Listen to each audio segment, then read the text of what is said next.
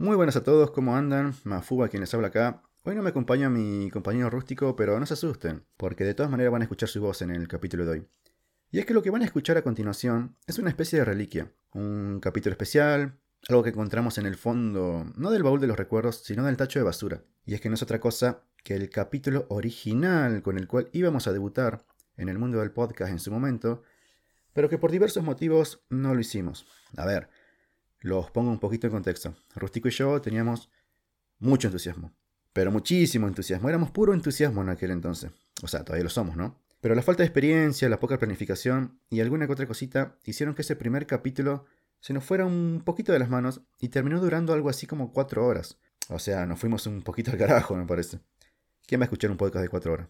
Hay que estar un toque pirucho. Así que decidimos utilizar solo la primera parte de aquella grabación la retocamos un poco y eso fue lo que pudieron escuchar y que pueden escuchar todavía y que fue nuestro primer episodio oficial de No Ya lo tenemos y que se llamó Películas, Flores y Muchos Colores. Para no hacerla demasiado larga les cuento un poco con qué se van a encontrar a continuación. Nuestra idea original era debutar hablando sobre los Power Rangers, así que a lo largo de estos dos capítulos especiales van a poder escuchar esa charla donde analizamos y sobreanalizamos, cuando escuchen el capítulo se van a dar cuenta, a aquella serie.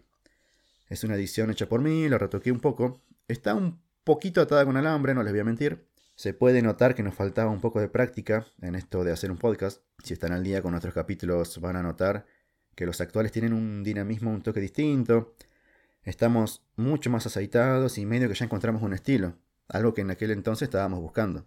Pero aún así espero que lo puedan disfrutar. Así que no se diga más, los dejo con esta edición especial, esta especie de corte del director este Mafubascat, si quieren llamarlo de alguna manera, que nunca pensamos que iba a ver la luz algún día. ¡Ah! Después de 10.000 años estoy libre. Es hora de conquistar la Tierra. Alfa, Rita escapó.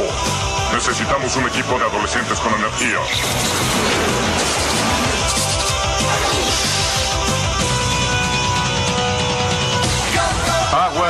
Power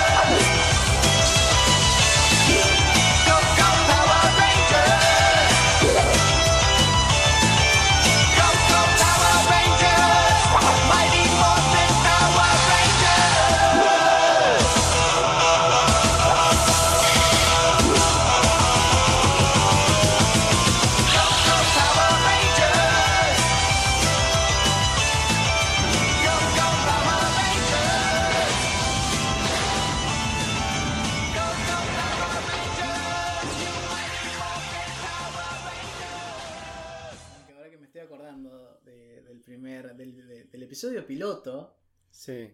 ponele piloto, qué sé yo, eh, de la, Sí. de la charla que habíamos tenido antes, hubo algo que habías mencionado y que me dijiste que me odiabas y que me dolió profundamente en mi corazón. Que era que yo tenía un juguete que vos no tuviste. Sí. Recuerdo y recuerdo que te odié y te odio. Pero, Actualmente. pero créeme que no fue a propósito. A ver, yo... Vos para- tuviste un juguete que yo anhelaba profundamente, todavía el día de hoy lo anhelo. Mira, Si yo lo me cruzo en una, en una juguetería hoy día, voy caminando enfrente de un, un pirulín pirulero. un, un Lego, no sé, ¿qué, qué, qué necesitas? Un- una... ¿cómo, se- ¿Cómo se llaman los rafting? El barco pirata, no sé. Mira, hubieron muchos juguetes cuando yo era niño Sí. que no, no podía tenerlos, así que yo estaba estampado contra la vidriera así de la juguetería y lo miraba, eh, estampado, la nariz pegada así a la vidriera, viendo esos juguetes. Chicos, él está haciendo el gesto, ¿eh? No es que está... no, los sonidos son...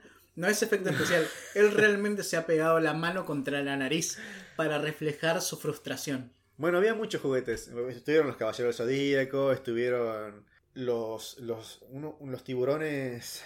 ¿Cómo se llaman los tiburones? Los, Structures. los Street Shark. Los juguetes Boludo, los Structures. Los juguetes estaban tremendos. Yo vi la propaganda de Magic Kid y, No, yo me lo veía loco, olvídate. y después los vi, los veía acá en la juguetería. La juguetería más emblemática de nuestra niñez, en, en Comodoro Rivadavia, Sí. era el Pirulín Pirulero. Boludo. No sé ¿te si vos, No, o sea, pasé por ahí cuando era chico, cuando era muy chico, pero después como no vivía acá en Comodoro, no, no, no tuve, no Era- tengo ese recuerdo. Fue como la juguetería. La juguetería. Bueno, pero hasta el momento siguen, o sea, ponele, vos te fijas en los recuerdos de la página de, no sé, de Comodoro, de alguien medio eh, nostálgico, y te subo una foto de Pirulín Pirulero, por eso yo la conozco. Porque en mi memoria, si bien quizás crucé por ahí porque estaba en la época, Sí. No me acuerdo, porque era chiquito igual. Era un baby rústico. Claro, Baby rústico. Che, este, era la juguetería. Era y, la ahí, juguetería. y ahí estaban todo lo que vos te imagines. Sí. Los, los últimos juguetes, primerísimas marcas, Bien. cosas importadas de afuera. eh, Ah, lo- era alta era juguetería. la juguetería de la Patagonia, diría yo, más que de Comodoro. Bueno, y ahí estaban estos juguetes que yo anhelaba mucho, a mediados de los 90, Sí. Que eran los juguetitos de los Power Rangers. Los Power Rangers, boludo. Sí, sí, yo te había dicho la, la- la vez pasada de que me habían regalado el Megazord. El Megazord de los Power Rangers. Que era La gente- algo como muy tremendo. La gente no O puede sea, para mí era un, un juguete, o sea. Para vos era un juguete más. eh, Era, era chico, no entendía, Vos no sabías lo que era porque no veías los Power Rangers. justamente, sea, no, no lo veía, no, no lo vi porque no, me, no, no podía, básicamente. Pero bueno, Pero vos tenías Magic Kid. ¿Cómo no veías los Power Rangers? Quiero Era- saber yo. era tarde. Era tarde y la tele estaba ocupada. Lo daban a la hora de la merienda. No lo daban. a- bueno, a la hora de la merienda yo estaba en la escuela, disculpame. ¿A qué escuela ibas? Ya vamos a entrar en ese tema en algún otro momento. Ahora no. Este. No, no solo que era tarde, sino que si lo repetían a la noche.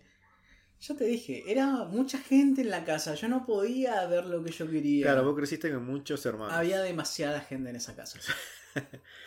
o sea, ahora me dicen, ay, ¿por qué estás solo en tu casa? Y me, me lo me dicen como, ay, sos un no sé qué.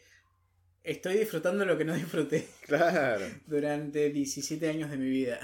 Bueno, algo, algo que me pasó a mí cuando empecé a trabajar, Ajá. A tener mi primera platita ganada por mí mismo, eh, fue comprar cosas que anhelaba en mi niñez. No compré juguetes, pero me acuerdo haber comprado videojuegos Bien. de Sega Genesis. Capo de la vida. Yo nunca tuve un Sega. Nunca. ¿No? Jamás. El día de, es el día de hoy que anhelo un Sega. Lo, lo- lo- quiero tenerlo. Quiero, te- te- tengo... Podés bajarte los ROMs para jugar los ROMs. No, me no, no quiero eso. Yo quiero un Sega. Vos querés un Sega Quiero real, un Sega, quiero un cassette, quiero que se me caliente el transformador y tener que desconectarlo para poder esperar a que se enfríe y después volver a jugar. Pero eso quiero eso hacer. no pasaba tanto con el Sega, pasaba más con el Family Game. No me importa, no tampoco tuve family. Y tenía que ir a la casa de amiguitos para poder jugar y tener y me decir, no, está caliente el transformador porque estuve jugando que salí de la escuela. Y tener que esperar y a tener que hacer el aguante y tener que hacerme el buena onda hasta que se enfríe el puto transformador para poder decirle, che, bueno, jugamos al Mario ahora. Bueno, cosas. Disculpen chicos, fue un pequeño ex- exabrupto. Bueno, yo tuve Family, mi primer eh, acercamiento con los videojuegos fue con un Family Game. Bien. No, miento. O no miento. No, yo mi primer acercamiento Recuerdo- con un videojuego fue un Atari. No, yo no, no, yo soy posterior al Atari. Atari, mira, incluso te puedo decir, un compañero mío me dice, che, veniste a casa, qué sé yo, jugamos un rato al videojuego. Buenísimo, dale que va. Tenía un Atari con los controles que... Qué raro era. Era una palanca. ten- Porque era una palanca con, Con un botón arriba. Y vos tenías, era un cuadrado, vos lo agarrabas Era con la mano con un cable. Súper incómodo era. Era súper incómodo. Era un, era un cuadrado con un botón y una, Una palanca. y una palanca. Todo eso en un cuadrado con un cable. Y vos tenías que manejarlo para jugar al tenis. Tal cual. Al tenis. O sea. y estaba. ¡pup! Pup, Y esto sí. se lo pueden acordar todos los que lo jugaron. El sonido que hacía el. ¡pup! Porque era, era el videojuego que, que vos estás mencionando en este momento es el mítico Pong. Es el mítico Pong. Pong. Si no saben cuál era, el, cuál era el Pong, googleen Pong. Ese es prácticamente el primer videojuego de la historia, casi. Sí. No lo jueguen, chicos, por favor, es aburrido. No, es una adicción. De hecho, me parece que hay versiones para celulares actualmente del Pong. A ver, los seres humanos Hace poco. Somos gente muy creativa cuando estamos aburridos. Vos vas a agarrar y mandarle. Y vas a mandar a gente a que juegue algo cuando estábamos aburridos y no teníamos tecnología. Ahora, cuando tenemos un montón de otras distracciones. Mira, hace poco, hace poco vi un eh, documental. me parece que estás fallando ahí. Hace poco vi un documental de la historia de los videojuegos. Sí, Duraba dos horas y le dedicaron una hora y veinte más o menos a, la... sí. a hablar del Pong. sí. Igual, vamos a blanquear una cosa. La otra vez fuimos a un cumpleaños infantil con acá con Mafuga, con mi querido amigo. Este, y lo primero que hicimos, aparte de ver si había cerveza, que no había, y si había comida, fue eh, que encontramos juegos de arcade. Encontramos Arcade, el sí. Street Fighter Era el Marvel vs. Capcom. Y el Street Fighter que estaba al lado, que le no, no era ese, ese era. Marvel vs. Capcom. Eh, había, razón. había personajes de. Tenés de Street Fighter, Street Fighter y de Marvel. de Marvel, Tenés claro. razón. Porque estaba Hulk, estaba. El otro videojuego el- que estaba al lado, la otra arcade, No era, era eh, Metal Slug. Qué memoria que tenés para ese tipo de cosas. La verdad que te admiro. Era Metal sentido. Slug porque yo era muy fan de Metal Slug en su momento. De hecho, todavía lo soy. Sí, soy fan de Metal Slug, carajo. Boludo, ¿cómo, ¿cómo va saliendo esto, viste? Dentro de uno, uno conversa y de repente como que se acepta a uno mismo. Claro. Soy fan de Metal Slug. Eh, te cuento que se compran ahora esos juegos para, para jugártelo. O sea, No, no, se por compran supuesto. los fichines. La, eh, la máquina, decís vos. Claro, el fichín Ah, completo. sí, he visto, he visto en Mercado Libre Sí. que venden. Sí, sí, venden- sí, sí, sí. Bueno, para la, la gente que quiera puede buscar en Mercado Libre este tipo de juegos con fichines y son muy entretenidos, muy divertidos. Van muy bien para un quincho. Va muy... Oh, a ver, toda la gente dice, ah, me compro una mesa de pool. Muchachos, cómprense Un Pac-Man. un Pac-Man, un arcade, un Mario Bros, un Street Fighter o un... Metal Slug. Sí, por favor, háganlo. Por su bien, por su felicidad. Ocupa menos espacio y se la van a pasar mejor que con una mesa de Exactamente. pool. Y en el peor de los casos, si son muy competitivos y tienen gente que va y que los visita y son gente muy sociable, no como nosotros, eh, por favor, cómprense un ping-pong. Bueno, pero volviendo al tema. Sí. eh, ah, sí. habías tenido. Había un tema. Envidia. Envidia de aquel lado. Porque yo tenía un juguete y de eso se trata hoy. Porque vamos a hablar del juguete. Hoy vamos a tratar un tema. Hoy vamos a hablar de un juguete. De un juguete y vamos a tratar de resolver los problemas que tiene Mafuga con nosotros. Y con el mundo en general, que Sí, es. odio a todo el mundo por no haber tenido este juguete. Y que es el juguete que tuvo y que no sabe que tuvo. Y que se llama Power Rangers. ¿Qué Sí. son los Power Rangers? ¿Qué son los Power Rangers? Sí. Buena pregunta. A ver, yo tengo 32 años en este momento. Crecí con los Power Rangers. Cuando se estrenó la primera serie de los Power Rangers, yo habré tenido 10 años más o menos. Eras un porrete. No llegaba a los 10 años. Yo nací. No, tendría 9 años. Eras muy pequeño. Sí, Era muy pequeño. Sí, eras muy pequeño. Así que. Para mí eran los superhéroes de la época. Estaban los Power Rangers, después venían Superman, Batman, Spider-Man. A ver, yo no sabía de ese tipo de cosas hasta que empecé a ver tele. No sabía que existían superhéroes. Mis superhéroes tienen que ver con esa época. A vos te tocó que fueron los Power Rangers. A mí me tocaron los Power Rangers. A mí me tocaron otras cosas, pero porque yo tengo hermanos grandes. Hermanas, Claro. más que nada grandes. Sí. Y me han tocado otras cosas, pero ya llegaremos a ese punto. Claro, el, el- Ahora- vamos Los Power Rangers te llegaron a vos como como a todo el mundo por Magic Kid. Magic En Kids. aquel entonces. Creo que fue el canal de nuestra, nuestra niñez, sí. De nuestra niñez. Sí, o, sea, sí, sí. o sea, Pero no terminó quiero- de ser Big, de, de, de Big Channel. O sea, The Big Channel, The eh, sí, The Big Channel murió. de Big Channel había Era un muerto. canal prácticamente muerto. Seguía existiendo, pero no lo veía nadie. Y bueno, había canales, va- vamos a aclarar. Estaba Cablin, estaba Big Channel. Sí. Y una vez que murieron, apareció Magic Kids en el año 90 y tantos. No, en mediados de los 90. Media de los 90. En realidad, The Big Channel siguió estando. Era propiedad de, de, de Magic Kid. O sea, los mismos dueños de Magic Kid eran dueños de Big Channel. Lo que pasa es que tomaron como, al Magic Kid, lo tomaron como su señal insignia. Y todos los rezagos. Lo, que no, lo que no querían poner en Magic Kid lo mandaron al Big Channel. Y lo que tuvo éxito fue lo que estaba en Magic En Kids. Magic Kid, claro. Totalmente. Era la señal insignia. Llegó a ser el canal más visto de Argentina en ese momento. Pero, totalmente. Llegó a superar a HBO, me acuerdo en su momento. Yo recuerdo haber visto las noticias en esa época. Es que- HBO fue durante mucho tiempo. HBO Olé. Olé. En ese entonces. Antes de que sea una señal paga, ¿no? Eh, estaba en los sistemas de cables libre. Y era el canal más visto de Argentina, HBO. Olé. Magic Kid lo, lo superó en su momento. Pero totalmente. Transmitió muchas cosas. Y aparte tenía un montón de contenido y a toda hora. Y aparte, ponele. Y respetaba los horarios, respetaba... Algo que me gustaba mucho de Magic Kid era que cuando se pasaba de las 12 de la noche ya, cor- ya correspondía a otro día. Entonces, vos a veces había alguna serie como Dragon Ball en su momento que lo daban a las 12 de la noche. Entonces ya, ya eh, daban el capítulo el día siguiente. Entonces muchas veces nos quedábamos despiertos hasta las 12, 12 y media de la noche para ver el capítulo siguiente Sí, del porque- día siguiente antes que nadie. Porque vos descubriste el truco, quizás. Hay que aprove- aprovechar el bug. Ah, claro. bueno, yo que no tenía, por ejemplo, en ese momento cable y demás, por cuestiones técnicas, digamos, eh, no sé, llegaba a la escuela y mis compañeritos ya lo habían visto. ¿Pero por qué? Porque habían descubierto el truco. Claro, se quedaban despiertos un Se ratito quedaban más. despiertos, despertados un toque más y tenían ya el capítulo del día anterior. Claro. Y, Y vos luego- llegabas, y vos llegabas al colegio y todos estaban hablando del capítulo nuevo y vos te quedaste con el capítulo del día anterior. Exactamente. Así que estabas tarde. Y vos te sabés spoileaban todo. A ver, todo. y un paréntesis. Eh, siete y media de la mañana había un capítulo de Dragon Ball. Sí, siete y media de la mañana. Es verdad. Y nosotros entramos 8, 8 y pico. Un compañerito mío siempre, pero siempre, y toda la vida llegó tarde Por ver Dragon Ball. porque veía Dragon Ball y llegaba y tenía el capítulo fresco. Claro. Más fresco que nadie. Más fresco que nadie porque se levantaba, hacía todo lo que tenía que hacer, pero el chavo madrugaba solamente porque tenía Dragon Ball a las 7 y media de la mañana. Qué capo. Es, la verdad que no sé, a, a esta altura de la vida no sé cómo le fue porque lo perdí, de, de- o sea, se me perdió del radio. No, ese de- tipo, ese tipo hoy, hoy en día es, Sí, sí, debe es ser ger- es gerente, gerente de, una multinacional. Sí, hoy en sí, día. debe ser gerente de algo, Olvídate. olvídate, no, no, no. Capaz que es uno de los grosos de Toy Animation. o sea, Olvídate, sí. Él es la, él la mano derecha de John Lasseter en este momento. Sí, olvídate. bueno, pero estábamos hablando de, de una, de una cuestión en particular. Yo quiero mencionar, antes que se nos olvide, Sí. ¿cuál era el juguete? Porque empezamos hablando de un juguete. Vos, Sí. vos tenías un juguete que no sabías a qué serie pertenecía. No, no, no sabía, pero vos me lo recordaste. Y por eso es que estamos hablando Estamos de esto hablando ahora. de esto. El juguete en cuestión era el Megazord.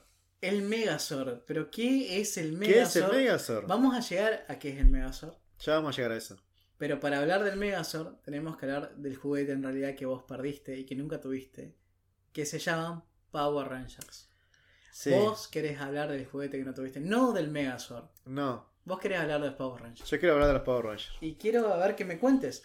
Porque realmente no sé y me encantaría que me cuentes qué es lo que vos viste y sentiste en esa época. Porque yo veo en tus ojos. Nah, nah, mentira. Hay Yo- un dejo de sé- nostalgia en un dejo, este momento. claro, sí. Hay algo sin resolver ahí que tenés que, que charlar y que es el, el tema de los Power Rangers que tanto te gustaron y por qué no tuviste un juguete. Pero antes de decirme por qué no tuviste el juguete, ahondemos en ese tema. ¿Qué son los Power Rangers desde el punto más objetivo que tenga? Yo y digo, después vamos a ir a los objetivos. ¿objetivo o subjetivo? ¿Del punto más objetivo o del punto más objetivo? No, vamos de lo objetivo a lo subjetivo. Ah, bueno. Mira, los Power Rangers fueron prácticamente para mí los primeros superhéroes que tuvimos. Ah, tranqui. Para los de mi generación. Sí, yo, yo creo que sí y me, la, me juego que sí. Mira, Para- mira, para yo no, mí- no recuerdo, o sea, para mí son, o sea, tengo más. A ver, e- en esa época existían las películas de Batman, Sí. existían las películas de Superman, pero eran para gente grande en ese entonces. Claro. Yo, en esa época nosotros teníamos 10 años, ponele, más o menos, alrededor de 10 años, 8, 10 años, y las películas de Batman eran súper oscuras en esa época. Eran las películas de Tim Burton, con Michael Keaton, con... sí, con Sharon Stone, o sea, Sí. con Danny DeVito. Eran películas para gente grande. Yo me, me acuerdo de haberme entristecido mucho con las películas de, de Tim Burton, más con la segunda que con la primera. Batman Return, Exactamente. del 92, si no me equivoco. Y me quedé con Eh. esa idea recontra. O sea, vamos a ser claros. Yo soy el más chico de una familia muy grande y eh, se alquilaban muchas películas en casa. Entonces tuve mucha vida cinéfila en ese momento. Sí, el viejo VH VHS. Claro. Y todo lo, y era tradición. Los fines de semana se, nos quedábamos en casa y veíamos películas, que era lo único que hacíamos en familia. Sí. Era lo único. Entonces, en la casa se veía películas de las 2 de la tarde hasta las 6 de la tarde del sábado, del sábado de cualquier época. Sí, no importaba la época del año. No importaba la época del año, el sábado, siempre, desde las 2 de la tarde hasta las 6, se veían películas. Y se alquilaban películas, a ver. 2, 3, las que sean. Sí. Y algunas a veces no eran para menores, pero uno que era chiquito y curioso estaba ahí metido Claro. y se veían ese tipo de películas. Pero este tipo de dibujitos y series y demás eran solamente y exclusivamente de los más chicos. Entonces era entre semana. Y entre semana era muy difícil de ver.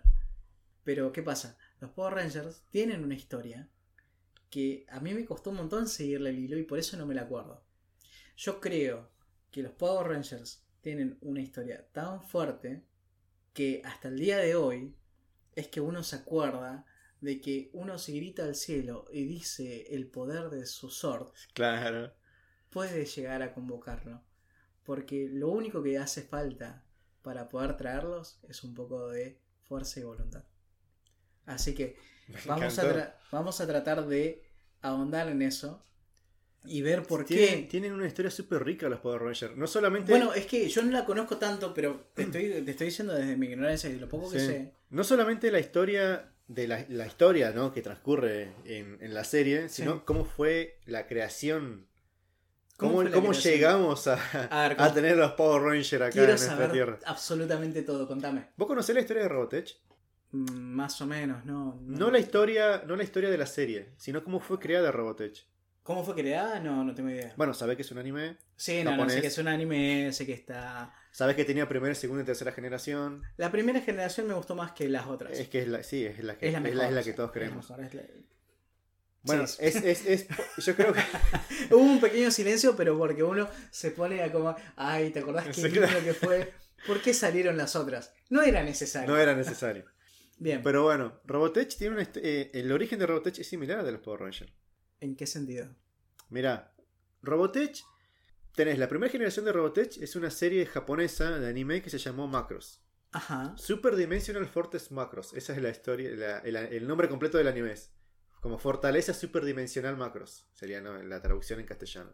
Eh, creo que la isla, de hecho, en donde cayó en su momento la nave se llamaba Macro. Tal cual, tal cual, exactamente. Bien. Bueno, en la historia original, el, el- esa especie de nave gigantesca que es una ciudad Claro. donde viven todos, esa es la, esa es la fortaleza superdimensional. Claro, del porque es una nave alienígena que cae en una isla Claro. y bla. Bueno, bien. Bueno, lo, Sí. que hicieron, lo que hicieron para, trasla- para traerla de Japón acá a la versión eh, latinoamericana, o sea, occidental, digamos, no latinoamericana, o sea, para Estados Unidos, fue traer Macros, esta serie la que, que lo- que hoy conocemos como la primera generación de Robotech, la trajeron a Estados Unidos, pero ¿qué pasa? Era muy cortita, Como muy corto. 26 capítulos. Es Los que- yankees no consumen nada que no tenga menos de 85 capítulos. Bueno, eso es... eso es verdad. Pero, a ver, hay historias muy buenas que se pueden cortar en un, que se pueden contar en un tiempo corto, pero la gente no lo entiende. Bueno, los yankees no lo entienden. Y tienen que tener secuelas. ¿Por qué? Basta con el tema de la secuela. Estamos, la secuela estamos- algunas veces, y te digo, en el. Y te tiro un porcentaje porque yo soy de, de tirarte porcentajes. En un 75, hasta me arriesgo a decir 80% de las veces, una secuela de algo muy bueno no termina conformando a la gente. No Bueno, es de algo viene- necesario. bueno, no viene- necesitan hacerlo. De ahí viene la clásica frase, segundas partes nunca fueron buenas. Y la tercera viene a arreglar y por eso la consideran mejor. Pero bueno, bien, me estaba Bueno. diciendo, macros. Lo que hicieron con Robotech fue eso, trajeron macros, era una serie muy buena, pero muy corta Sí. para los estándares yankees de la época. Entonces, ¿qué hizo un, un chabón, un iluminado de la vida? Ponele. Dijo, chabón, tenemos más series parecidas en Japón. Traigámoslas, vengan, vengan para acá. Y ahí trajeron dos series, dos series extras. Ajá. Que nada tenían que ver con macros. Nada, pero nada, nada, nada, nada. Solo, solo la temática similar de naves espaciales, Claro. robots que se transformaban y toda esta cosa. ¿Y qué hizo el chabón? Las agarró las tres, que eran la segunda, si no me equivoco, se llamaba eh, Southern Cross. No, si te digo te miento. Y la tercera se llamaba Mospida, la tercera serie. Bien. Que sería la tercera generación de Robotech. Claro. Ahí tenemos Macros, primera generación, Southern Cross, segunda generación de Robotech, Sí. y eh, Mospida, tercera generación. Las reescribió Ajá. con una historia que nada tenía que ver con las originales. Sí. O sea, le reescribieron los diálogos, sí. le cambiaron los nombres a los personajes, eh, crearon toda una historia de trasfondo que nada tenía que ver con la original. Y las juntó. y terminó armando un Frankenstein Sí. que terminó convirtiéndose en lo que hoy conocemos como Robotech. La serie tuvo un super éxito a todo el mundo. O sea, con semejante grasada, La, la serie igual terminó siendo un super éxito en todo el mundo. Bueno, ya conocemos la historia. O sea, a mí me encanta Robotech, la, la, saga, la saga de Macros. Está en. Netflix. Robotech está en Netflix. Sí, sí, sí. Bueno, eh, con Power Rangers pasó algo similar. Ajá. Aunque no lo crean. ¿Qué pasó? Hubo un iluminado de la vida, otro más, llamado Jaime Saban, Sí. Que era un empresario que era dueño de la compañía Saban de, Estados Unidos, que se dedicaba... Saban me suena a juguetes. Hay muchos juguetes de los Power Rangers. Hay muchos juguetes de los Power Rangers. Sí, soy, Bueno. discúlpame. El chabón, la compañía lo que hacía era traer a Estados Unidos, ¿no? Sí. Eh, series eh, de anime o diferentes cosas. eh, y lo que hacía era doblaje. Mucho doblaje para Estados Unidos y mucha importación de serie de anime para Estados Unidos. Sí. Entonces, en un viaje de negocios en Japón, un día estaba en el hotel, así pululando. Sí, sí. Y quedaba, y que estaba viendo la tele, que estaban pasando una serie de superhéroes japoneses, en donde había un equipo de chaboncitos superpoderosos, o Sí. por lo menos con habilidades especiales, que combatían el crimen. o no más, más bien el crimen no, sino combatían un agente externo, claro, digamos. alienígenas. A nivel, claro, mundial esto, porque obviamente, si el bicho venía y te venía a comer, no solo lo te venía a comer en tu ciudad, sino que venía a aniquilar el mundo. a aniquilar el mundo, porque era una amenaza Como pasa, mundial. como pasa en las películas yankees, que todo se concentra en Nueva York o en Los Ángeles, Claro. acá en las series todo pasa en Tokio, obviamente. Bueno, lo que hizo este chabón dijo, ah, mira vos, está piola, Che, está bueno. está, está bueno esto. Sí. ¿Cómo puedo hacer para llevar esto a mi país, no? O sea, Claro. a Yanquilandia, ¿no? Bueno, estuvo meditando el asunto y se la llevó. Bien. Pero se dio cuenta de que no podía eh, simplemente hacer lo que hacía siempre, que era traducir la serie y doblarla, sino que se dio cuenta de que lo mejor eh, era hacer su propia versión. Mira. ¿Y, y cómo, se, cómo hizo su propia versión? Sí.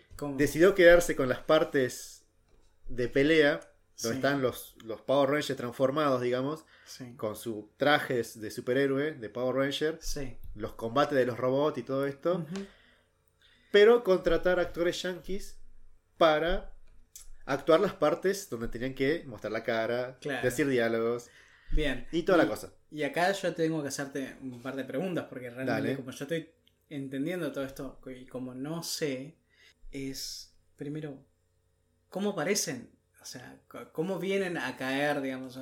Esto ya me lo dijiste. Fue la iluminación de un chabón que fue justo a Japón por un viaje de negocios, qué sé yo. Bien, pero ¿por qué adolescentes? No lo sabemos. ¿Por vez- A ver, de hecho, vamos, ya vamos a entrar en tema. Sí. Y cuando estamos viendo la serie, de hecho, el primer capítulo de la serie, Alpha mismo lo dice, Alpha 5, que es el nombre El del robotito. robot, del autómata que está dentro de la fortaleza de, eh, De los Power Rangers. de los Power Rangers, en la cual vigila Sordo. Sordon. Que es un ente cósmico. porque tenés, pasa que se me mezclan. Tenés Sordon, que es el Es como, guía, es como el guía barra mentor. mentor de los Power Rangers. Sí. Y tenés Lord Sod, que es un enemigo de ellos. Lord Zed. Lord Set, disculpa. Sí. Este, más adelante de los Power Rangers. ¿Por qué los eligen a ellos? Mira, O sea, ya, ya avanzando, a ver, ya pasamos, bueno, ya vino este chabón, vino, los, eh, dijo, bueno, me lo tengo que llevar para Estados Unidos, qué sé yo, bla, perfecto. Bien, ahora, la historia empieza en Estados Unidos. sí. Pasa un evento que es que unos, eh, digamos, astronautas van hasta un planeta que no es la Luna, No queda claro. que no, no está no- claro que... No deja claro si es la luna no es- o no si es-. Porque vos lo ves y no es la Luna porque está medio feteadito. Sí, está, medio- parece medio un. Marte, una especie de Marte. Claro, Por los colores. exactamente. Van hasta Marte. Ponele Marte. Ponele Le- Marte. Le vamos a decir a partir de ahora Marte. Marte. Si no es Marte, discúlpenos. Eh, ponele Marte. Van ahí, tocan un botón y qué sé yo, y aparece. Destapan una especie, una especie de, de olla. cloaca. Es como una olla a presión. Claro. Un- o sea, los que no tienen olla- olla a presión, por favor, si van a destapar una, por favor, primero aléjenla, porque se van a cocinar con el vapor, es una cosa horrible, se van a quemar mucho y es feo, sí, también está todo quemado con eso, es un amigo que tengo, que, que hace ese tipo de cosas que cocina. Este, Mafuba lo vio una vez, le sacó una foto. No, Ahora sí. después lo vamos a subir a Instagram.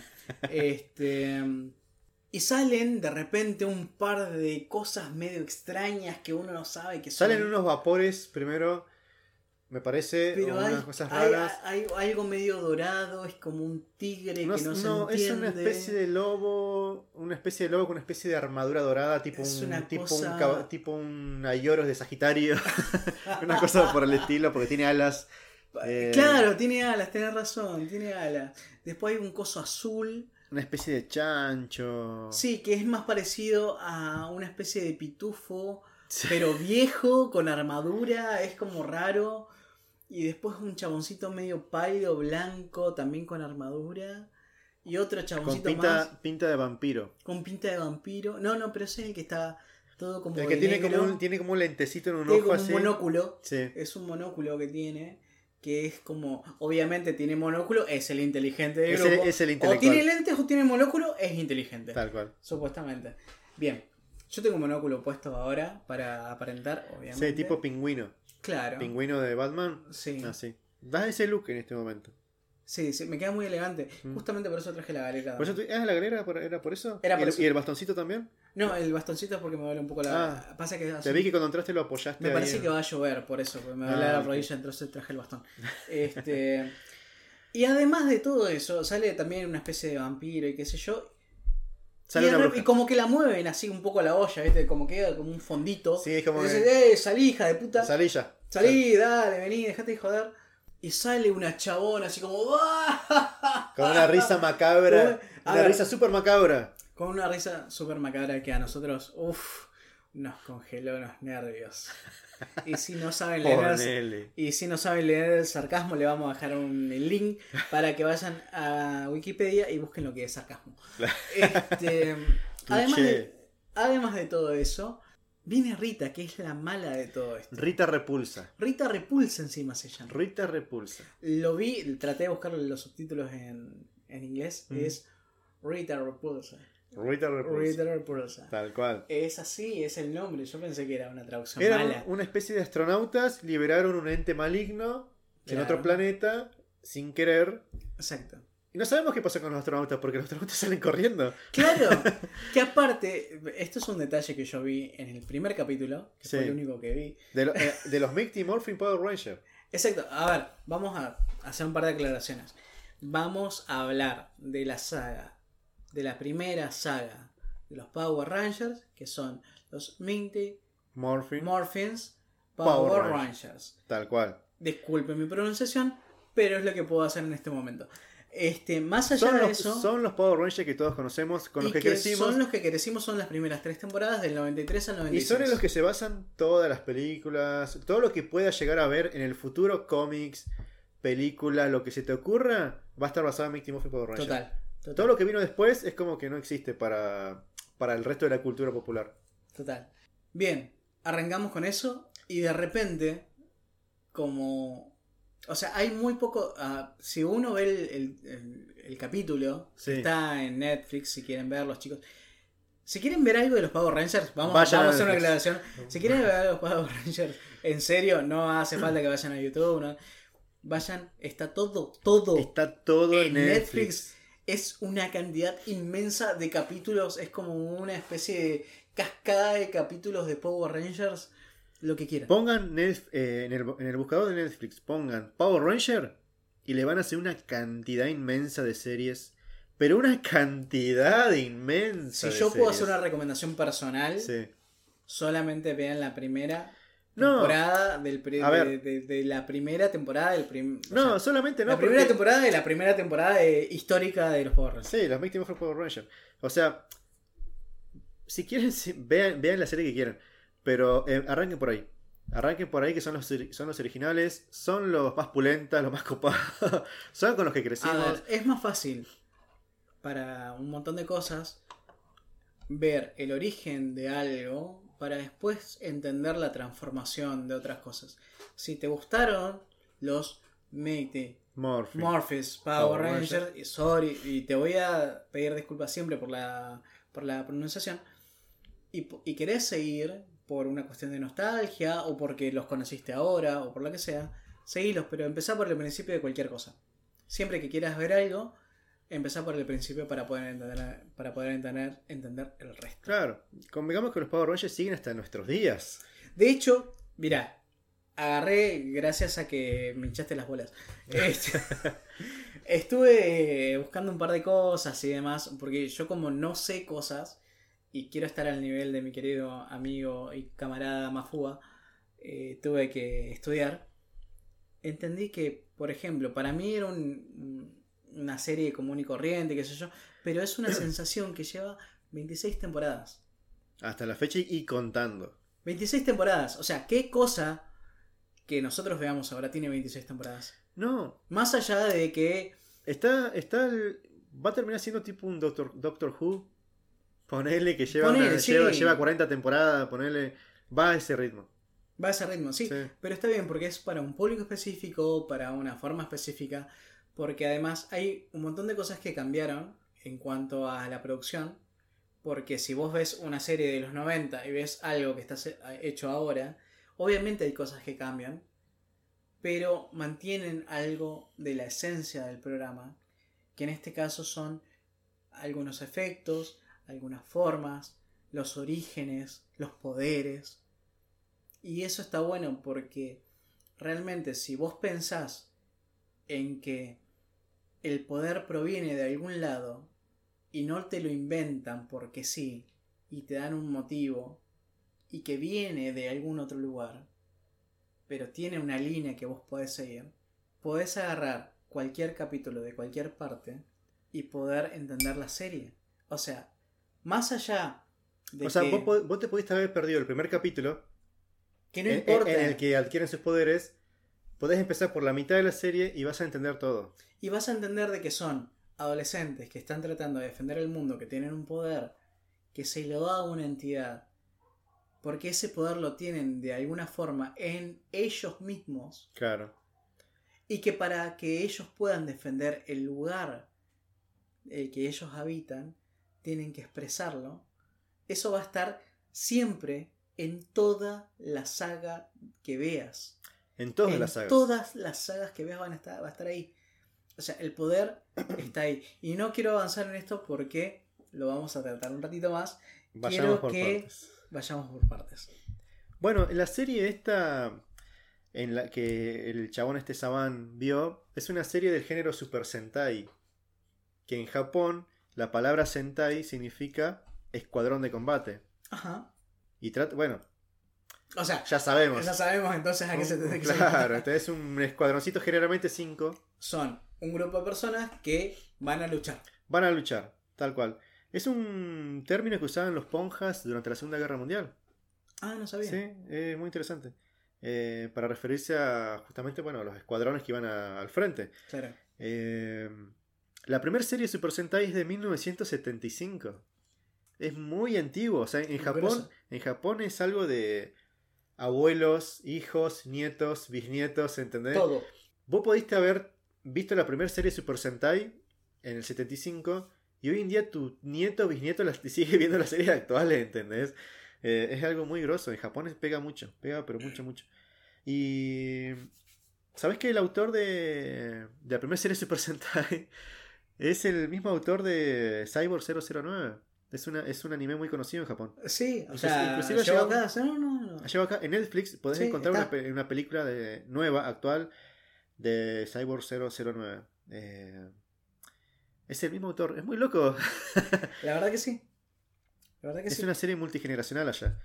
Hay cosas que hacen, hacen una serie Super Sentai que se, re- que, que se repite capítulo a capítulo. Sí. Eh, o sea, la estructura de un capítulo de este tipo de series es muy, es, muy repetitivo. O sea, es muy loco. Es extremadamente repetitivo. O sea, hace ver a... A ver, lo que mueve la serie, digamos, más allá del capítulo de estamos eh, con amigos y demás charlando, aparece un enemigo, nos transformamos, luchamos, estamos a punto de perder, hay una forma de poder eh, batallar contra él, le ganamos, volvemos a estar todos juntos brindando entre amigos. Es una fórmula que se repite durante toda la serie Se repite capítulo a capítulo, capítulo siempre- a capítulo. Y siempre, ¿por qué? Porque es más una historia de personajes. Pero los personajes se van desarrollando demasiado en cuenta gota. Sí, muy lento. Muy lentamente. Y la verdad que eso es lo que no le interesa realmente a... Porque no está dirigido a un público que esté buscando No, una está, especie de desarrollo de personajes. está sino- dirigido a niños. Exactamente. Está dirigido Se busca, a se busca lo simple. De hecho, ahora, en un, en un ratito, vamos a entender por qué adolescentes. ¿Por qué adolescentes? Porque tienen energía. Creo Sordon, que... Sordon cuando, cuando, En la cuando, traducción- Ri- cuando Risa- cuando Rita escapa, Sí. eh, le dice a Alpha 5 que Rita escapó y necesitan un equipo de adolescentes con energía. Esa es la dice- eso, en la versión doblada. Lo dice en la versión doblada, versión y doblada en la versión en, eh, traducida, digamos, en la versión original. Eh, No, en la versión original eh, dice algo parecido. Dice algo así como adolescentes con actitud Adolescentes con actitud. y con una mentalidad fuerte. Tal cual. Tal cual. Es muy diferente. No es lo mismo No, a lo que se dijo acá. exactamente. Acá, acá se ve en el opening, ¿no? O sea, en la apertura, que lo habrán escuchado cuando pusimos este. Cuando empezamos a hablar del tema, pusimos un pedacito del audio. eh, que dice. Alfa, Rita escapó, necesitamos un equipo de adolescentes con energía. Claro. Esa es la frase y se repite todos los capítulos cuando vean la, la intro. El opening es el mismo siempre. Es el mismo. Y bueno, pero en el primer capítulo no te lo dicen, digamos, o sea, si vos buscas el, el original, el opening original, te dice que son adolescentes Con actitud. con actitud y con una mentalidad fuerte, Sí. entre comillas. Sí, eso dice la versión original en inglés. eh, que acá se tradujo para el culo. Se tradujo de la mejor manera que pudieron. Trataron de. Sí, pero no es lo mismo decir que necesitamos un grupo de adolescentes con energía que decir necesitamos un, un grupo de Claro. adolescentes con actitud y mentalidad positiva, porque es otra cosa, Claro. creo yo. Porque Eh, para un grupo de adolescentes con, no sé, la llevas a... Con adolescentes como Greta Thunbergen, no sé, o, o Timbergen, o no, Timbergen es un Thunberg. Thunbergen. Después lo, lo, lo chequeamos. Esas adolescentes sí tienen energía. como para poder ser Power Ranger. De hecho, mira, la Yo primera creo- Power Ranger real me parece que va a ser esta niña, Greta. Para mí da para Ranger eh, amarilla. Bien, estamos hablando entonces de adolescentes, pero tienen estos adolescentes tienen enemigos. Tienen muchos enemigos. Tienen enemigos, pero además de enemigos tienen mucho poder. ¿De dónde viene ese poder? Sordon les da una medalla. al Una principio, medalla. Una especie de una medalla. ¿Se la ganaron? Y Sordon los convoca. Ah, ok. Casualmente, Sí. casualmente los cinco personas eran justamente un grupito de amigos que Que eran casualmente del mismo lugar, del, mismo, pueblo. hacían- iban al mismo colegio Sí. y casualmente son cinco amigos de toda la vida. Sí. ¿entendés? ¿Y por Es, como que Sordon nos llama a nosotros dos, ¿entendés? Bien. claro, justo, porque estábamos los dos en la, en la misma Justo habitación. Sordon necesitaba a, do- a dos. Ay, a necesito a dos personas que están rodeados de pósters de cine. Claro. Bueno, ok, vamos. Tenemos o sea, estos dos boludos, ya está. Venga. Son los únicos que están los sábados a la noche haciendo esto. Claro. Bueno, más, más o menos así fue. Se lo llevaron así. Volaron, se teletransportaron al centro de mando y ahí Claro. conocieron a Sordon. Y Sordon, bueno, les Y da un- ahí es donde empezamos a entender y a que y nos, y nos incorporaron la palabra teletransportar. teletransportar. Palabra Porque- clave dentro de los Power Rangers. Totalmente porque los van a teletransportar mucho Muchísimo. en la serie. En todos los capítulos. En todos los capítulos. Y aparte contra su voluntad, porque los chabones capaz que están tomándose un café, eh, que va, ¿Qué pasa si se estaban bañando? Ah, Estaban, estaban en la ducha, aparecían en pelota enfrente de Sordon. total, claro. O si estaban haciendo otra cosa, no sabemos. Hable más fuerte que tengo una toalla. Claro. Ese tipo. Pero no, o sea, justa, bueno, da la casualidad de que tienen horarios bastante diurnos la, la gente que ataca la Tierra. Claro. Capaz que porque está en la Luna, no sé. Yo empiezo a especular ese tipo de cosas. Es como que Rita cuando reúne a su séquito, después de, ser liberada en este planeta, suponemos que es otro planeta, Sí. se traslada a la luna. Porque le queda más cerca. Le queda más cerca. Y sí. Tiene que ser por eso, no hay otra explicación lógica. A ver, yo voy a tratar de, de- de hacer una... Vamos a hacerlo ahora. Sí. Lo hacemos en, en tiempo real. Vale. Yo soy Rita. Sí. la, Risa, risa. la- la- la Risa macabra, risa la risa macabra. macabra no me sale, disculpen. Eh, pero a ver, yo tengo un satélite en el cual no hay nadie y puedo hacer lo que se me canta el forro para poder planear tranquilamente mis planes malévolos, mm, valga la redundancia, para poder conquistar un planeta celeste que está a un par de minutos luz.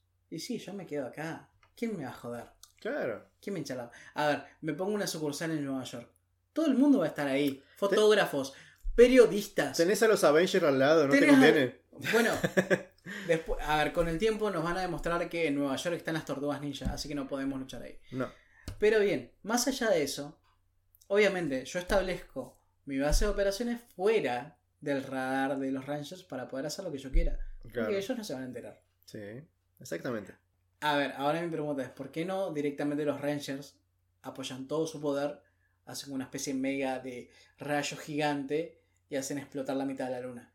Porque nos quedamos sin serie a mitad de temporada.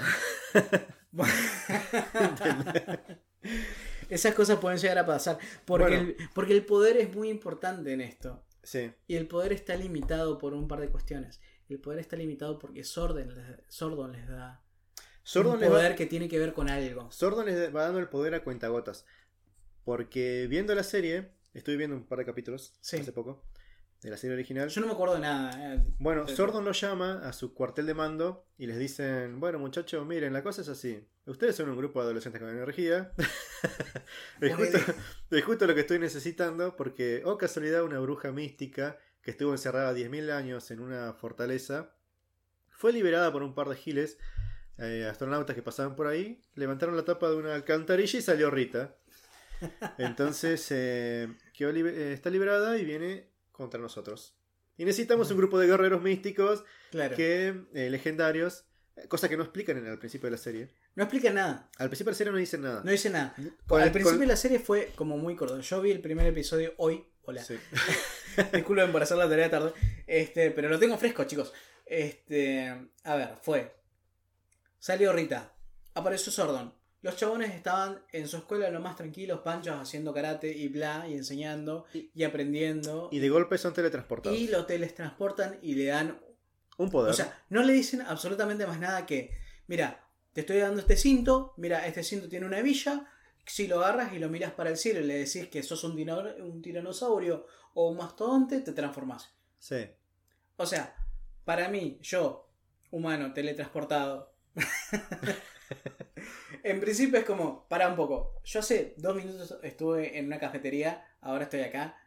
Evidentemente te estoy teniendo un pésimo viaje. Me pusieron algo en el café. Eh, o sea, yo esto, no Bueno. te lo, yo esto no te lo compro. En realidad, bueno, el personaje que dice algo similar, con otras palabras obviamente, es Zack, el, el negro, Claro. que es el único que no se compra el viaje. Obviamente es el negro porque es el que más, digamos, o sea, no es por juzgar, pero que es el estereotipo de el chabón que la tiene clara con los asuntos de la calle. Sí. Porque Sí, sí. ya vamos a hablar del racismo. Bueno, dentro de 30 segundos dentro de a hablar 30 del segundos. racismo. Porque Pero- ¿qué, hace, ¿qué hace Sordon? Les da un poder a cada uno. Claro, Y con ese poder, a cada uno le asigna un color. exactamente. Así tenemos a Jason, el que sería posteriormente el líder, es el Ranger rojo. Vean. Históricamente, desde la primera serie hasta la actualidad, el rojo siempre fue el líder. En, Sí. contadísimas, en contadísimas ocasiones fue algún otro color, como posteriormente fue el blanco, ya vamos a llegar a eso. Pero generalmente el rojo siempre es el líder.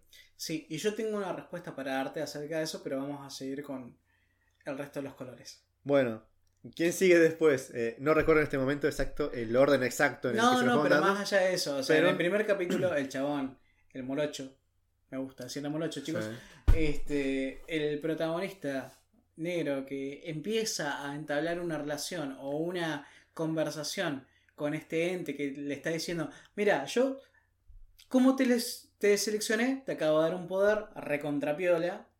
Así que, si vos agarrás y con la hebilla que yo te puse en el cinturón, gritas tu signo al cielo, te vas a convertir en una persona super mega grosa y vas a tener mucha fuerza más allá de lo que vos ya sabías. Sí. Yo no te compro eso. yo te compro, yo te digo, pará, si vos estás fumando de algo, invita. En cambio, O sea, convidame un, tac- un poco porque la verdad que esto me, me- me está sorprendiendo de, algún- Está bien, me teletransportaste, qué sé yo, pero estoy viviendo en un mundo que capaz que eso puede llegar a pasar. Puede llegar a Ah, pasar, no lo sabemos. O capaz que estoy teniendo un mal viaje porque me fumé o me comí un hongo sin querer en la cafetería porque soy negro. Y, y obviamente soy un estereotipo y voy a ser el tipo que sabe de drogas. Claro, obviamente. Pero bueno, obviamente soy el primero que va a saltar porque soy un estereotipo. Creo que viene ¿Es un estereotipo?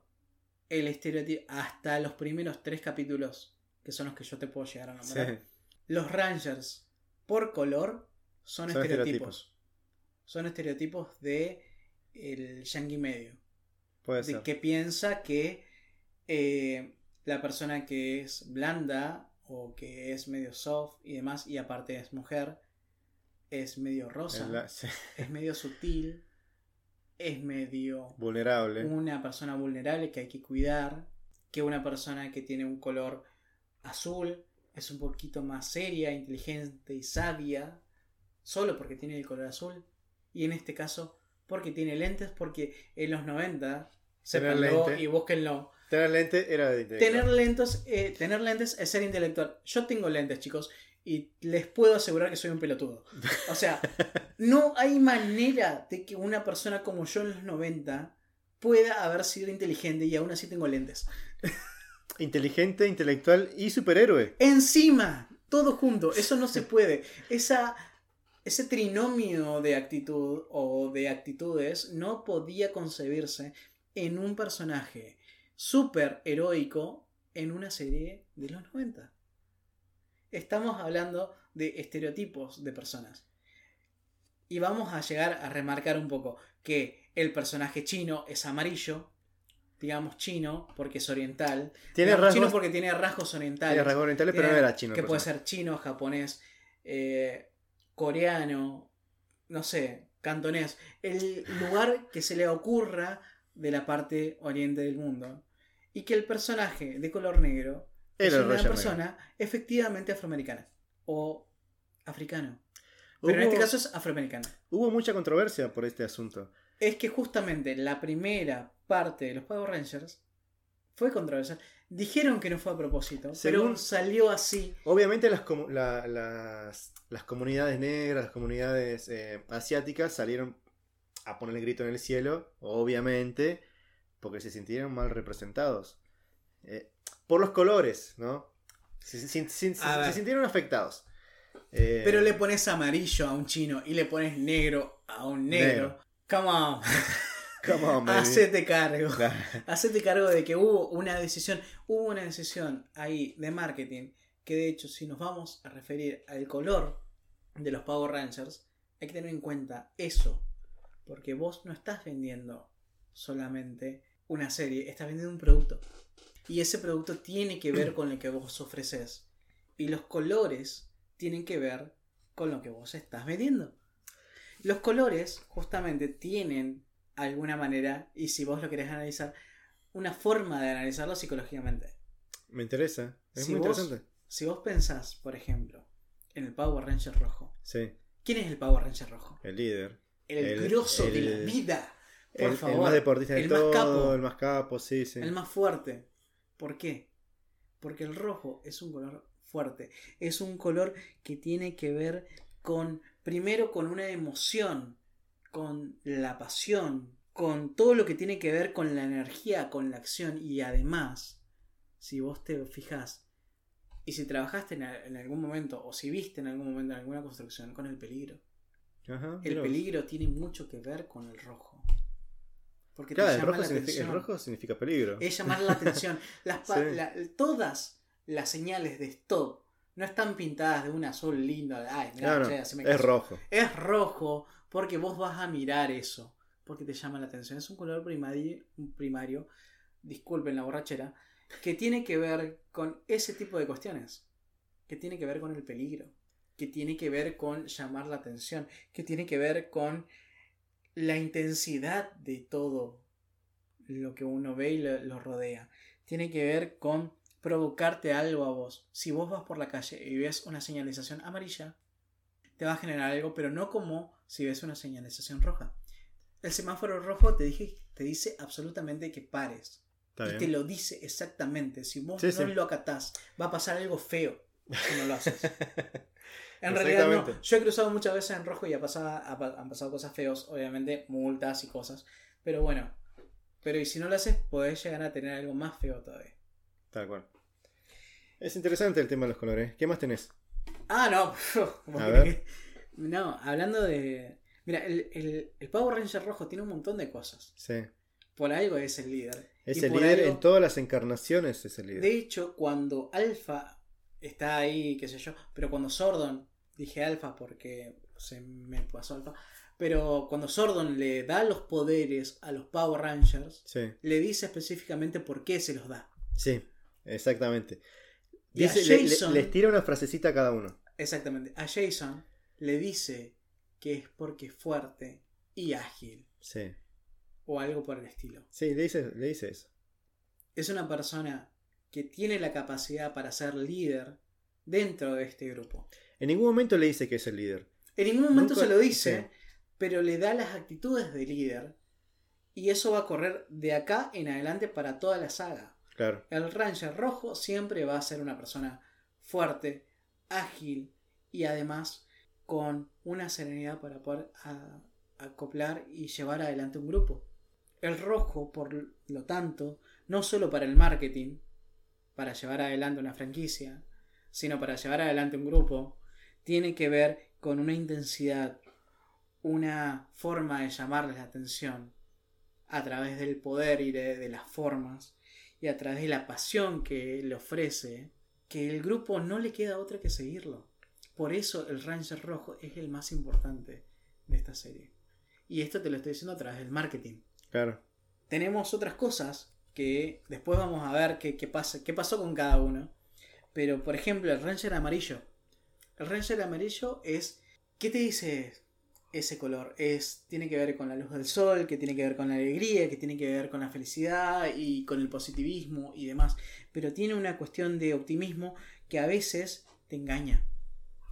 Es como, sí, es como un falso, un falso optimismo. Es un falso optimismo porque vos decís la luminosidad y no sé qué, qué sé yo. Es un estilo de vida sin preocupaciones, pero ese estilo de vida tiene que ver también con que hay algo que vos estás dejando de lado. Entonces, un Ranger amarillo no necesariamente podría ser el líder en este caso, pero sí le puede ofrecer al grupo, porque no hablamos todavía de esto, que únicamente van a ganar las personas que puedan adaptarse y ser compatibles y llevar adelante un objetivo. Claro, Porque esto es un proyecto. Es Hay el mucho- proyecto de salvar la Tierra. claro. Todos Y- los días Y para eso hay que trabajar en equipo. y para eso hay que trabajar en equipo. Y por eso todos son diferentes y todos tienen actitudes que le van a servir y le van a aportar a este grupo. Sí, en algún momento de la serie siempre eh, la habilidad o la actitud o lo que hace diferente a un personaje va a servir para ayudar al grupo. Exactamente. Todo esto es justamente para decirnos, lo vamos a ver más adelante, uno solo no puede hacer todo. Claro. De hecho, se ve en los primeros capítulos. Hay un, si no me equivoco, fue en el tercer capítulo de la primera temporada, que se trata justamente de eso, del trabajo en equipo. Intentan separar, Rita intenta separar a Jason del grupo para debilitar al resto de los Power Rangers. Es Y- como... Y, es justamente lo que hace. O sea, se, eh, intentan. Todo el, el equipo se da cuenta de que Sí. tiene que trabajar en equipo para eh, derrotar a, a Rita. Bien. O sea, eh, es muy explícito encima del capítulo en mencionar eso todo el tiempo. Claro. Está todo el tiempo mencionando eso. Necesitamos trabajar en equipo. A los 5 minutos hay que trabajar en equipo. A los 10 minutos hay que trabajar en equipo. Y al final del capítulo, eh, vieron chicos, había que trabajar en equipo. Así, así le podemos ganar. es así. No olvidemos que es una serie para niños. Para niños. Y trata de dar una moraleja. Y trata de dar una enseñanza en cada capítulo. y demás. Sí. Pero por suerte, nosotros que ahora somos grandes y entendemos los Power Rangers, tratamos de darle una significación un poquito mayor. Tal vez lo estamos analizando un poco demasiado también. O sea, tal, tal vez, tal vez no es tan así, o tal vez. Pero coincide todo, digamos. Es, No, es ¿sabes qué? ¿Sabes qué? Particularmente Sí. eh, me siento un poquito eh, mal porque yo tuve un juguete que vos no tuviste. Sí. Ya- Entonces ya yo, quiero, dijiste. yo quiero repararlo de manera psicológica. No me lo menciones. Entonces, entonces, como vos no tuviste un juguete, que espero, eh, si en algún momento me da el sueldo, poder compensarlo de manera material. Pero mientras tanto, yo lo que quiero es darte esta, esta posibilidad de que el juguete sea charlar. De que podamos jugar un rato con algo de los 90 que a nosotros nos divirtió tanto, a vos un poco más que a mí, y que yo tuve más que vos. Claro, En ¿cómo este pudo haber sido esto? ¿Cómo el universo permitió esto? Yo veía religiosamente los Power Rangers todos los días. ¿Cómo nunca tuve un juguetito? Bueno, para eso tenés este podcast Sí. en el cual estamos, gracias a un micrófono que nos han ofrecido y que vamos a agradecer oportunamente, y a un par de birras y demás, eh, analizándolo. O sea, todo el camino que no tuviste en la infancia te trajo a poder jugar de otra forma. Porque trabajar en equipo nos sirve. Porque ser un Ranger rojo a veces nos sienta bien, pero a veces queremos ser un amarillo. Sí. Y a veces queremos ser un rosa porque tenemos un poco de ingenuidad y un juego interno que nos influye a ser un poquito más inocentes.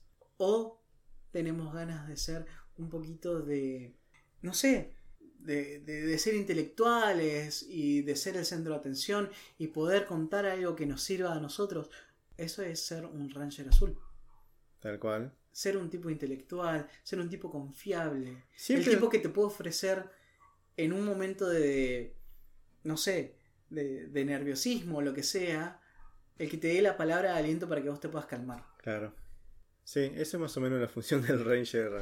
Todo el tiempo. Ranger azul. Todo el tiempo. Ya, llegamos, ya vamos a llegar a la película que quiero hablar de la película. Yo también quiero hablar de la película. Quiero Mucho quiero pero quiero redondear un par de cosas porque tengo cuestiones particulares para que se entienda lo que vamos a hablar después.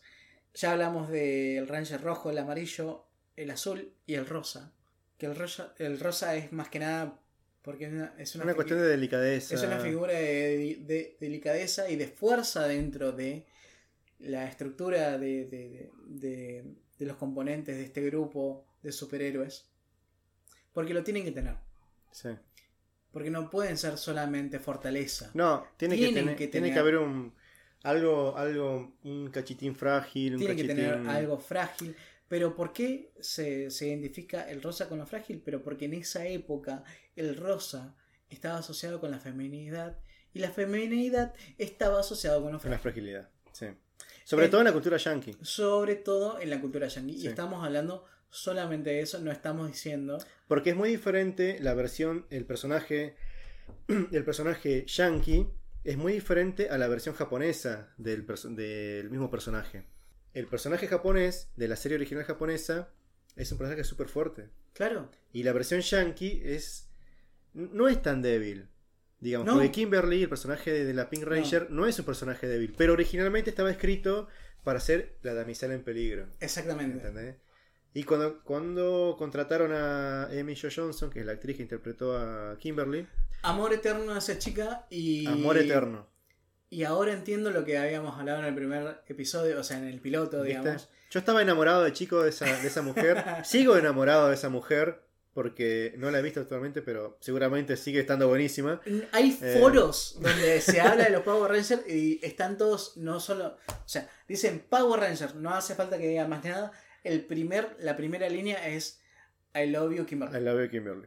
O sea, Todo el mundo ama a Kimberly. todo el mundo ama a Kimberly. Fue un personaje muy fuerte. Un La primera Pink Ranger, y no sé. Fue la, fue la primera Pink Ranger, Sí. es la Pink Ranger más emblemática, es la actriz y personaje que más ha interpretado a la Pink Ranger en toda la serie. O sea, estuvo tres temporadas, un montón de capítulos, cosas que ninguna otra, hubieron muchas Pink Ranger hasta la actualidad, y nunca hubo a una Pink Ranger que haya aparecido en tantos capítulos como ella. Claro. Eh, algo muy interesante de esta de la actriz es que viste que el personaje de Kimberly era atleta. Sí, Bueno, resulta que eh, Johnson, la actriz, era atleta de verdad, era gimnasta profesional. es que se la ve en el primer capítulo haciendo todos los pasos de Claro, gimnasia pero de era, no solo era gimnasta profesional, era muy grosa. O sea, la chabona inclusive eh, participó del Juego Olímpico. Ah, ¿Tenías ese dato? No, no. ¿Era grosa en serio? No, no tengo el dato de, de qué juegos participó. Creo que en Barcelona 92, no estoy, no estoy al tanto, pero sé que fue atleta olímpica. Así que eso se trasladó, eso no estaba en el guion, eso se trasladó al personaje cuando la contrataron a ella, ¿no? Sí. Eh, eso, eso fue incorporado después. Eh, pero bueno, muchos de los rasgos que tuvo la Pink Ranger eh, en la serie se lo aportó esta actriz. Porque originalmente fue escrita de esta manera, como te digo, una damisela en Claro. peligro, a la cual siempre había que rescatar. Todo lo contrario a lo que era su contraparte japonesa, que era una mujer súper fuerte, súper aguerrida. Claro. Eh, la serie en la que está basada la primera temporada de los Power Rangers, Sí. en realidad es la temporada 16 de la serie Super Sentai. Vos me estás diciendo entonces que es apropiación cultural. Es muy apropiación cultural. Lo único que hacen es eh, cambiar detalles. eh, Todo lo que nosotros vemos de combate. Cuando nosotros vemos a la actriz eh, con, el, con, con el traje de Ranger, Sí. la mayoría de las veces es no es Kimberly, no es Amy Jo Johnson, no es eh, ninguno de los actores que vemos nosotros yankees, ninguno es ellos. Es, es la versión ponja, digamos, japonesa. Claro. Eh, son, o sea, literalmente cortaron el metraje de la serie original y la insertaron en la serie que estaban Me haciendo estás ellos. jodiendo, me estás rompiendo la infancia. No, eh, fue así, Me tal estás cual, rompiendo la como yo te estoy diciendo.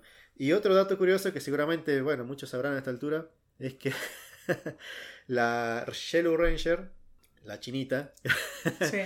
eh, en la versión japonesa era un hombre.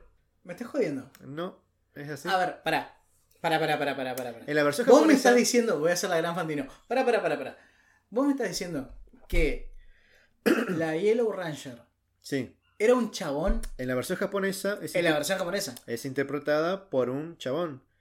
Por eso, cuando hacen morfosis, viste que hacen morfosis, amigo, y se transforma y dice, tigres colmillo de sable, dice la chinita, y se transforma en, en la Yellow Ranger. Si vos te fijas bien, el cuerpo que aparece Sí. no es de una mujer, es un cuerpo masculino. Yo te tiro otro dato más. Inclusive, otro dato más para que tengas en cuenta, si vos te fijas, la, la Pink Ranger, cuando tiene el traje de Pink Ranger, tiene una faldita.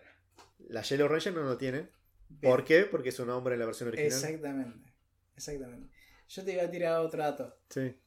A la Yellow Rangers Sí. original de los 90, Sí, a Trini. Yankee, Trini, Sí. la seleccionaron por su habilidad con las artes marciales. La chabona la seleccionaron para que actúe porque era capa peleando. Era artista marcial. Eh, eso Y es verdad. tiene recontra re pocas eh, escenas ella peleando. Y todas en, en modo principiante. Claro, sí, sí, la hacen ver como una principiante. No, n- Eh, no solo ella como principiante, sino ella haciendo golpes de gente principiante porque está limitándose, digamos, Sí, a la gente con la que está peleando. claro. porque la gente que está peleando no tiene idea. Pero en realidad, ¿sabes ella, que es una artista, ella fue una artista marcial. Ella fue artista marcial. Eh, el chabón que hacía de Jason, no quiero mencionar los nombres de los actores porque nadie conoce el nombre de los actores. Mm. Vamos a hablar con el nombre de los personajes o de Sí, o- después- o, o mencionar solamente que es el Red Ranger, o el. Ranger rojo, azul, lo que sea, porque si no nadie conoce el nombre de los actores. Así que yo te puedo decir el nombre del actor y la persona que está escuchando esto va a decir, ¿de qué me estás hablando, flaco? Decime Power Ranger rojo, verde, lo que sea. Eh, así que Jason, el personaje que hacía de Jason, eh, también era artista marcial. Tommy era artista marcial. Los, de los originales, los que no eran artistas marciales eran Kimberly, la actriz que hacía de Kimberly, y el, y el actor que hacía de Billy, el Ranger azul. Sí. Los dos eran gimnastas. Isaac, el negro, era Sí. profesor de baile. ¿Viste que el personaje se la pasa bailando? Sí. en los primeros capítulos. O sea, incorporaron esas cosas que ellos hacían en su vida personal a la serie. Los, los artistas marciales eran los otros. El Ranger rojo, el Ranger eh, verde eh, y el amarillo. Claro. Ellos eran artistas marciales. Mira, Así que Bien, bueno. me gusta porque incorporaste un poquito una cuestión que yo no tenía en cuenta, que es como eso afectó, digamos, a lo que nosotros vivíamos en ese momento. ¿En qué sentido? Claro, vos me estás diciendo, son artistas marciales. A nosotros cuando éramos chicos, ¿qué teníamos de opciones? Y no tenían muchas opciones, veía lo que había. No sé, en la ciudad donde yo viví en su momento, Sí. tenía un par de opciones. Tenía, o podía ir a jugar al fútbol, a la escuelita de fútbol, Bueno, sí, eso o podía ir a karate. Claro, ¿vos dónde vivías? Cuando estaban los Power Rangers, Sí. estaba en Formosa. Vivía en Formosa. Pero después, un tiempo después, cuando me vine para acá, para, para el sur, Sí. estuve en Río Mayo, las únicas opciones que tenías era escuelita de fútbol y gendarmería infantil y taekwondo.